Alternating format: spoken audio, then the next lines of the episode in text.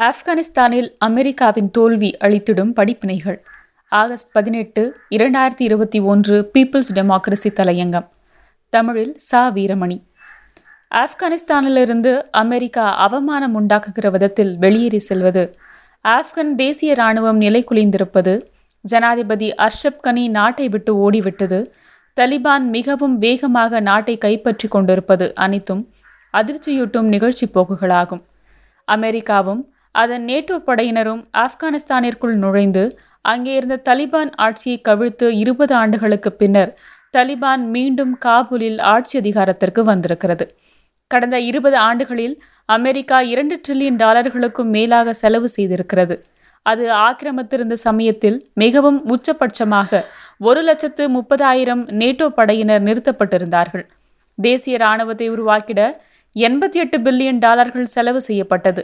இந்த கணக்கில் இங்கிலாந்தும் இதர நாட்டோ நாடுகளும் செலவு செய்த பல பில்லியன் டாலர்கள் கணக்கில் கொண்டு வரப்படவில்லை மேலும் கடந்த இருபது ஆண்டுகளில் அமெரிக்காவும் அதற்கு ஆதரவான மேற்கத்திய நாடுகளும் ஆப்கனில் உருவாக்கிய ஜனநாயக அரசானது அங்கே வான்வழியாக அப்பாவி மக்கள் மீது குண்டுமழை பொழிந்ததில் பல்லாயிரக்கணக்கானவர்கள் இறந்தது இந்த கணக்கில் கொண்டு வரப்படவில்லை வான்வழி தாக்குதலில் ஆப்கன் மக்களில் நாற்பது சதவீதத்தினர் இவ்வாறு கொல்லப்பட்டனர்.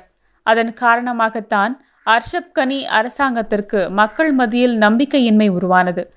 மேலும் லஞ்ச ஊழலில் திளைத்த இராணுவத்தினர் செய்த அட்டகாசங்களையும் அடாவடித்தனங்களையும் அனைத்து ஊடகங்களும் இதுநாள் வரையில் வேண்டுமென்றே மூடி மறைத்து வந்தன.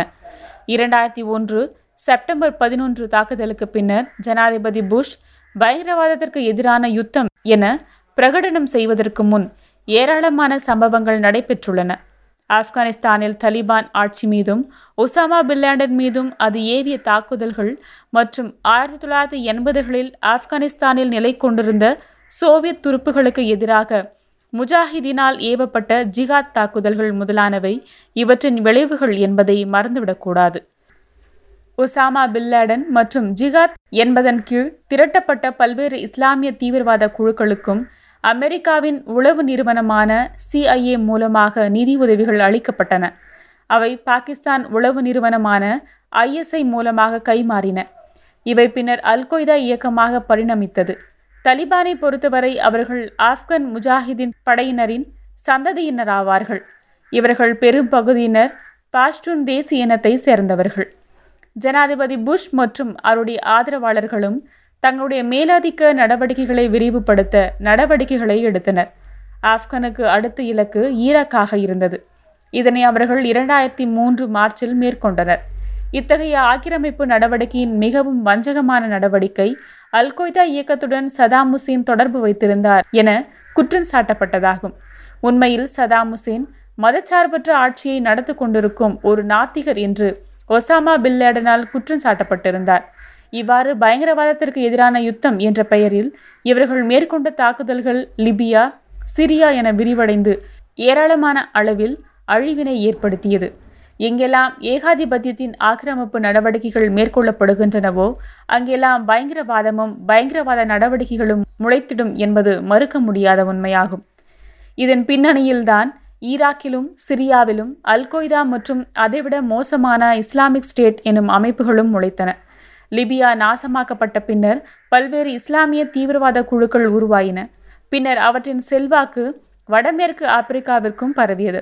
இவ்வாறாக இப்பகுதிகளில் ஏகாதிபத்திய ஆக்கிரமிப்பு நடவடிக்கைகளும் பயங்கரவாத இயக்கங்களும் ஒன்றையொன்று காரணமாக கூறிக்கொண்டு வளர்ந்தன.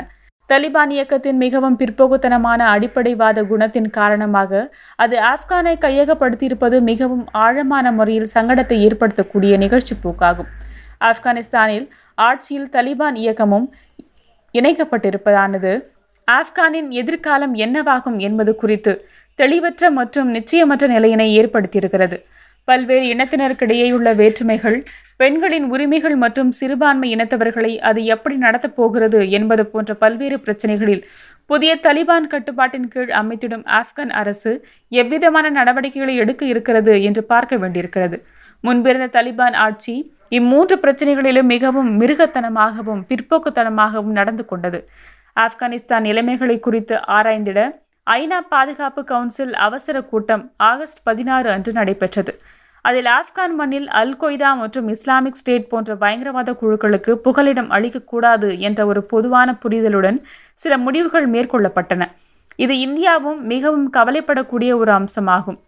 தலிபான் ஆப்கானிஸ்தானில் உள்ள இந்திய திட்டங்களை குறிவைத்துள்ள சிராஜுதீன் ஹக்கானி அமைப்புடனும் இணைந்துள்ளது.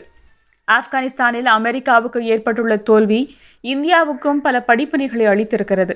இரண்டாயிரத்தி ஒன்றிலிருந்தே அப்போது இந்தியாவில் ஆட்சியில் இருந்த வாஜ்பாய் அரசாங்கம் ஆப்கானிஸ்தானில் நுழைந்த அமெரிக்க இராணுவத்திற்கு தன்னுடைய முழுமையான ஆதரவை அளித்து பிரகடனம் செய்தது. உண்மையில் இந்தியா அளித்திட்ட கடல் வழி மற்றும் விமான வழி வசதிகளை அமெரிக்கா பயன்படுத்திக் கொள்ளவில்லை. இது இந்தியாவுக்கு ஏமாற்றமேயாகும். மாறாக இவற்றுக்கு அமெரிக்கா பாகிஸ்தானை தான் சார்ந்திருந்தது. கடந்த சில ஆண்டுகளாக இந்தியா அமெரிக்காவுடன் உறவினை வலுப்படுத்திக் கொள்ள முயற்சிகளை மேற்கொண்டு தற்போது இந்தியா அமெரிக்காவின் இராணுவ கூட்டாளியாக மாறியிருக்கிறது. மோடி அரசாங்கம் அமெரிக்காவுடன் கையெழுத்திட்டுள்ள பல ஒப்பந்தங்கள் இந்தியா அமெரிக்கா கூட்டணிக்கு ஒரு இராணுவ குணத்தை அளித்திருக்கிறது. இதில் நான்கு நாடுகள் கூட்டணி குறித்த ஒப்பந்தம் இறுதி நடவடிக்கையாகும். இவ்வாறு இந்தியா அமெரிக்காவுடன் இராணுவ கூட்டணி ஏற்படுத்தியிருப்பதன் மூலம் இந்தியாவின் இராணுவத்தை இந்தியா சுதந்திரமாக செயல்படுவதற்கான உரிமைகளை அமெரிக்காவிடம் விட்டு கொடுத்திருக்கிறது. மேலும் இந்தியாவின் சுயேட்சையான அயலுறவு கொள்கையும் அரித்து வீழ்த்தப்பட்டிருக்கிறது. அமெரிக்கா தன்னுடைய மேலாதிக்க கொள்கையை மேற்கு ஆசியாவில் வலுப்படுத்திடுவதற்காக பயங்கரவாதத்திற்கு எதிரான யுத்தத்தை ஏவுகிறது என்றால் இதன் பொருள் நான்கு நாடுகள் இராணுவ கூட்டணி மூலம் அது சீனாவை கட்டுப்படுத்த வேண்டும் மற்றும் தனிமைப்படுத்த வேண்டும் என்கிற நோக்கத்தின் அடிப்படையில் ஆனதேயாகும். சென்ற வாரம் இந்தியாவின் அயல்துறை அமைச்சர் எஸ். ஜெய்சங்கர் அமெரிக்காவுடன் கிழக்கில் ஒருங்கிணைப்பு உள்ள அதே சமயத்தில் மேற்கில் குறிப்பாக ஆப்கானிஸ்தானில் வேறுபாடுகள் இருப்பதாக கூறினார். இதன் பொருள் இந்திய அரசாங்கம் அமெரிக்க இராணுவம் முன்கூட்டியே ஆப்கானிஸ்தானிலிருந்து வெளியேறி இருப்பதற்கு தன் ஏமாற்றத்தை வெளிப்படுத்தியுள்ள அதே சமயத்தில் அமெரிக்கா இந்தியாவுடன் சமீபத்தில் கையெழுத்திட்ட நான்கு நாடுகள் இராணுவ கூட்டணியை பற்றி கொண்டிருக்க வேண்டும் என்று விரும்பியது என்பதையாகும். மோடி அரசாங்கம் என்னதான் அமெரிக்காவுடன் ஒட்டு உறவாட முயற்சிகளை மேற்கொண்ட போதிலும் ஆப்கான் கொள்கையில் அமெரிக்கா இந்தியாவை தனிமைப்படுத்தி விட்டது என்பதை பார்க்க முடிகிறது. ஆயிரத்தி தொள்ளாயிரத்தி தொண்ணூற்றி ஆறுக்கும் இரண்டாயிரத்தி ஒன்றுக்கும் இடையே தலிபான் ஆட்சி அதிகாரத்தில் இருந்த சமயத்தில் அதற்கு எதிராக வடக்கத்திய கூட்டணியில் ரஷ்யாவும் ஈரானும் இந்தியாவுடன் இணைந்து செயல்பட்டன. ஆனால் இப்போது இவ்விரு நாடுகளும் தலிபானுடன் உறவுகளை ஏற்படுத்தி கொண்டிருக்கின்றன.